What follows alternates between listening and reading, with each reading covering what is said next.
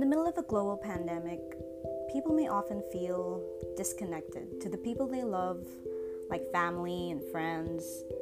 The new norm to reach out to loved ones has been through calls, texts, or video calls. I wanted to use this opportunity to reconnect by discussing adulting in general, relationships, careers, current issues, everything and anything. Maneuvering through life can be hard when done alone, especially when you have no idea what comes next after quarantine. But with friends like these, it makes surviving just a bit easier.